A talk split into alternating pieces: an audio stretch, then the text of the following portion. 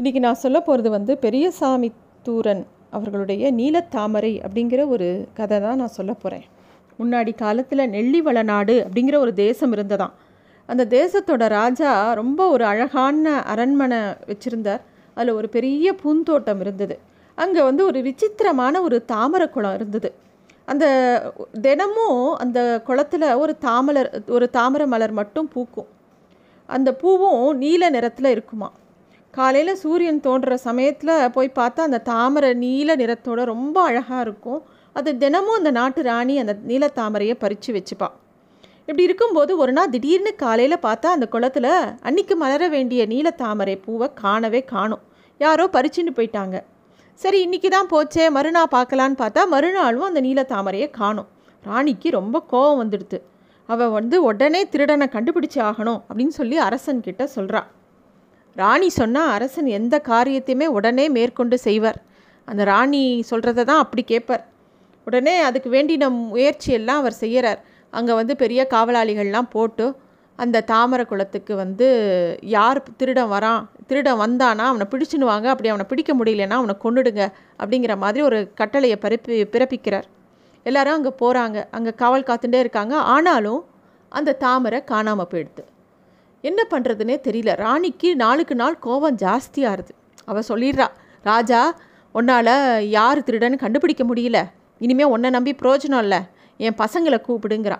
அந்த ராணிக்கு அஞ்சு பசங்க அஞ்சு அரசிலங்குமாரர்கள் பெரியவனுக்கே பதினாலு வயசு தான் இருக்கும். கடைசி இவனுக்கு ஒரு ஆறு வயசு இருக்கும்.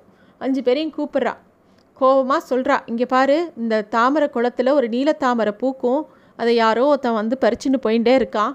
நீங்கள் தான் நான் உங்களுக்கு ஒரு உத்தரவு போட போகிறேன் உங்களுக்குலாம் அப்படின்னு ரொம்ப கோபமாக பேசுகிறா அந்த குழந்தைகள் இத்தனை நாள் அவள் அம்மா இவ்வளோ கோபமாக பேசி பார்த்ததே இல்லை. ஆச்சரியமாக இருக்குது என்ன மாதிரி உத்தரவு போட போகிறான்னு அவள் சொல்கிறா இன்றைக்கி ராத்திரி இந்த குளத்தடியில் காவல் புரியணும் மூத்த பையன். அதாவது தாமரைப்பூ திருடுறவனை பிடிச்சிட்டு வரணும் அவன்.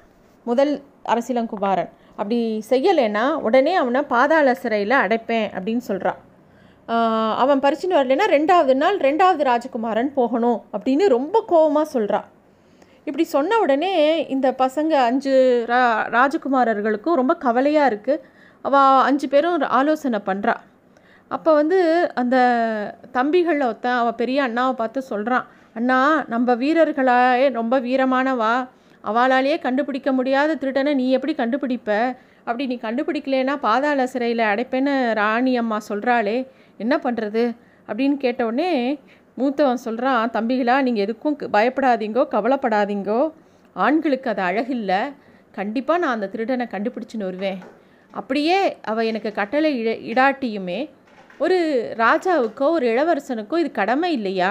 அந்த நாட்டில் திருட்டு போகாமல் இருக்கணும். அப்படிங்கிறது அவனோட கடமை இல்லையா? அதனால் நான் கண்டிப்பாக போவேன். என்கிட்ட வில் இருக்குது அம்பு இருக்குது உடைவாள் இருக்குது நான் பாதுகாப்போடு போய் அவனை எப்படியாவது அந்த திருடனை கண்டுபிடிச்சி சிறைச்சேதம் பண்ணிடுவேன் அப்படின்னு சொல்லிட்டு போகிறான் முதல் நாள் ராத்திரி அவன் காவல் இருக்கான். பார்த்தா மறுநாள் காலம்புற வழக்கம் போல் நீலத்தாமரையை காணலை. உடனே ராணி அவனை பாதாள சிறையில் அடைக்க சொல்லிடுறான் அப்போ மூத்த இளவரசன் சொல்கிறான் என் தம்பியை பார்த்து நான் ஒரு விஷயம் சொல்லணும்னு கேட்குறான் ஆனால் அந்த ராணி அதுக்கு விடலை. அதெல்லாம் முடியாது. நீ போய் பாதாள சிறையில் தான் இருக்கணும்னு கொண்டு போய் விட்டுறான் மறுநாள் ரெண்டாவது அரசிலங்குமாரன் போய் காவல் காக்கிறான். அவனும் அவனாலேயும் அந்த நீலத்தாமரையை காப்பாற்ற முடியல. மூணாவது நாள் மூணாவது அரசிலங்குமாரன் போகிறான் நாலாவது நாள் நாலாவது அரசிலங்குமாரன் போகிறான் யாருனாலையும் காப்பாற்ற முடியல. ஒவ்வொருத்தராக ஒவ்வொரு நாளைக்கும் பாதாள சிறைக்கு போயிடுறாங்க. தனித்தனி சிறையில் போட்டு அடைக்கிறான் அவங்கள. அஞ்சாவது அஞ்சாவது அந்த கடைசி புள்ள. அவன் பேர் விக்ரமன்னு பேர். அவனுக்கு ஆறு வயசு தான் அவனும் ரொம்ப வீரமாக கிளம்பி போகிறான் அவன் கிளம்பி போன உடனே விடிய விடிய காத்துன்னு இருக்கான். விடி காலம்புற வெளிச்சம் கொஞ்சம் கொஞ்சமாக பரவ தொடங்கும் போது அதே சமயத்தில் ரொம்ப அழகாக அந்த நீலத்தாமரை பூத்துருந்தது. அப்போ ஒரு அற்புதமான காட்சியை பார்க்குறான் ஒரு பஞ்சவர்ண கிளி வந்து அந்த குளத்து மேலே சத்தம் இல்லாமல் பறந்து வந்து அது நேராக அந்த குளத்துக்கு நடுவில் இருக்கிற தாமரை பூ பக்கத்தில் போய் தன்னோட அழகால் அதை கொத்தி பறிக்க முயற்சி பண்ணுறது விக்ரமா அதை பார்த்துட்டான் அவன் உடனே அந்த அழகான பறவையை பார்த்து உன்னை கொல்ல எனக்கு மனசே வரலையே. அந்த பூ ராணிக்கு வேணுமே அப்படின்னு கேட்குறான் விக்ரமன். பஞ்சவர்ண கிளி அவன் பேச்சு கேட்ட உடனே தாமரை பூவை பறிக்கலை. பக்கத்தில் இருக்கிற ஒரு மரக்கிளையில் போய் உட்காந்துக்கிறது அது வந்து உடனே அவனை பார்த்து சொல்லுது விக்ரமா உன்னோட அன்பான பேச்சை கேட்டு என்னோட மனசே குளிர்ந்து போச்சுப்பா. உன் அண்ணன்மார்கள்லாம் இந்த மாதிரி பேசாமல் எதுவும் கேட்காம உடனே அம்பை எடுத்து என் மேலே விட்டு என்னை கொல்ல பார்த்தாங்க.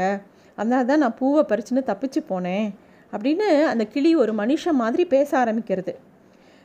அப்போ வந்து இவன் சொல்கிறான் விக்ரமன் நீ பாட்டுக்கு பூவை பறிச்சுன்னு போயிட்ட. நீ பறிச்சுன்னு போனதுனால இப்போ என்னோடய சகோதரர்கள்லாம் பாதாள சிறையில் கஷ்டப்படுறா. நீ ஏன் அப்படி செஞ்ச? அப்படின்னு கேட்குறான் விக்ரமன்.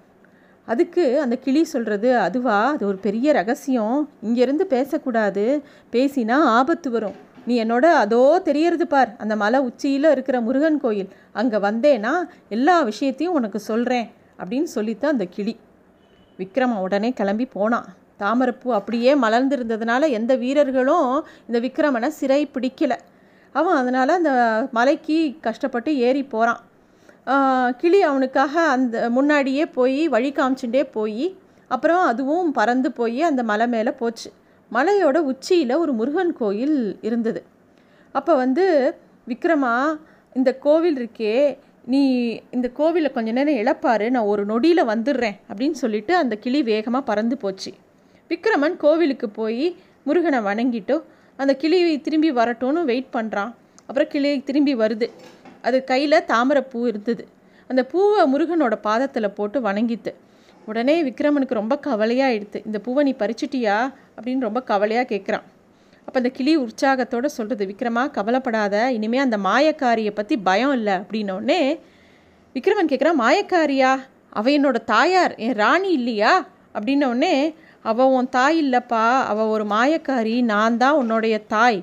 என்னை இப்படி ஒரு கிளியாக மாற்றிட்டு அவள் என்ன மாதிரி வேஷம் போட்டுண்டு இந்த அரசர்கிட்ட அவரை மயக்கி அங்கே நடிச்சுன்னு இருக்கா அரசரும் அவர்கிட்ட மயங்கி கிடக்கிறார் அவருக்கு தெரியாது அது மாயக்காரின்னு அப்படின்னு சொல்கிறா விக்ரமனுக்கு ஒரே ஆச்சரியமாக போயிடுது இருந்தாலும் கிளி சொல்கிறத எப்படி நம்புறதுன்னு அவனுக்கு ஒரே யோசனையாக இருக்குது அவனோட நம்பிக்கை இல்லை அப்படின்னு பார்த்த கிளி சொல்கிறது விக்ரமா என் கண்ணே உனக்கு நான் சொல்கிறதுல நம்பிக்கை இல்லையா? நான் இல்லைன்னா உன்ன மாதிரி மனுஷ பாஷை பாஷையில் பேசுவேனா?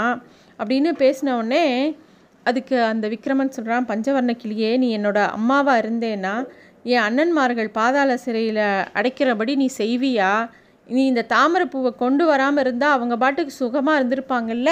அப்படின்னு அவன் கேட்குறான் அதுக்கு அந்த ராணி சொல் அந்த கிளி சொல்கிறது கண்ணே நீ கவலைப்படாத. நான் வந்து அவங்கக்கிட்ட சொல்லணும் இந்த விஷயத்தன்னு நினைக்கும் போது அவங்க என்னை பா பார்த்து அன்பாக பேசாமல் என் மேலே வந்து அம்பு வீசினாங்க என்னை கொல்றதுக்காக. நான் எப்படி அவாக்கிட்ட உண்மையை சொல்ல முடியும்?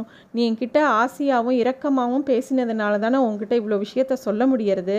முன்னாடி நான் ராணியாக இருந்தபோது இந்த முருகன் கோயிலுக்கு தாமரைப்பூவை தினமும் கொண்டு வந்து இந்த முருகனுக்கு சமர்ப்பித்து வணங்குறது வழக்கமாக இருந்தது. அதன்படியே கிளியாக மாறினப்புறமும் அதையே நான் பண்ணிட்டு வரேன். இந்த முருகனோடைய கிருப்பையால் தான் நான் வந்து இப்போ உயிரோடு இருக்கேன் அப்படின்னு சொல்லிட்டு அந்த கிளி.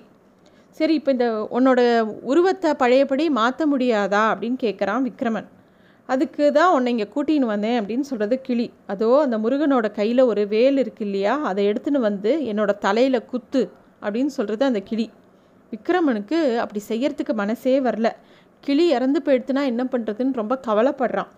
அப்போ கிளி திருப்பியும் சொல்கிறது பயப்படாத நல்லது தான் நடக்கும் நான் சொல்லும்படி செய் அப்படிங்கிறது. விக்ரமனும் அதை கேட்டவுடனே தைரியம் வந்து கிளி சொன்ன மாதிரியே செய்கிறான் என்ன ஆச்சரியம்னா அந்த வேலை வச்சு கிளியோட தலையில் குடி குத்தின உடனே எதிர்த்தாப்புலேயே விக்ரமனோட தாயார் பழைய நிலைமைக்கு வந்துடுறான். விக்ரமன் வந்து அப்படியே அவளை போய் அணைச்சிக்கிறான். அப்போ வந்து அவள் தாயார் சொல்கிறா கண்ணே வா நம்ம உடனே அரண்மனைக்கு போகணும். அந்த மாயக்காரியை வந்து அந்த இடத்த விட்டு வெளிப்படுத்தணும். உன் அண்ணன்களெல்லாம் காப்பாற்றணும் அவள் ஏதாவது பண்ணிட போகிற அவளை. நம்ம உடனே போகணும். கையில் இந்த வேலை எடுத்துக்கோ. இந்த வேலை கை இந்த முருகனோட வேல் உன் கையில் இருந்ததுன்னா உன்னை யாரும் ஒன்றும் செய்ய முடியாது. அந்த மாயக்காரியால் உன்கிட்ட நெருங்கவே முடியாது அப்படின்னு சொல்கிறா அவனும் எடுத்துகிட்டு போகிறான் ரெண்டு பேரும் கடவுளை தொழுதுட்டு அங்கேருந்து கிளம்பி போகிறாங்க அரண்மனையை நோக்கி. தாயும் மகனுமா? அந்த அரண்மனையை நோக்கி ஓடி போகிறாங்க மாயக்காரியை சிறையில் கொண்டு போய் தள்ளுறாங்க. அரசலங்குமாரர்கள்லாம் சிறையிலேருந்து விடுவிச்சு சந்தோஷமாக இருக்காங்க. அரசனுக்கும் உண்மையெல்லாம் புரிஞ்சு இந்த மாயக்காரியோட உண்மையான சொரூபம் எல்லாம் தெரியறது. அதுக்கப்புறமா அந்த நிஜ ராணியும் அந்த அரசனும் அதுக்கப்புறம் அந்த அரசிலங்குமாரன்களும் விக்ரமனும் எல்லாருமா சந்தோஷமாக ரொம்ப நாள் வாழ்ந்தாங்க.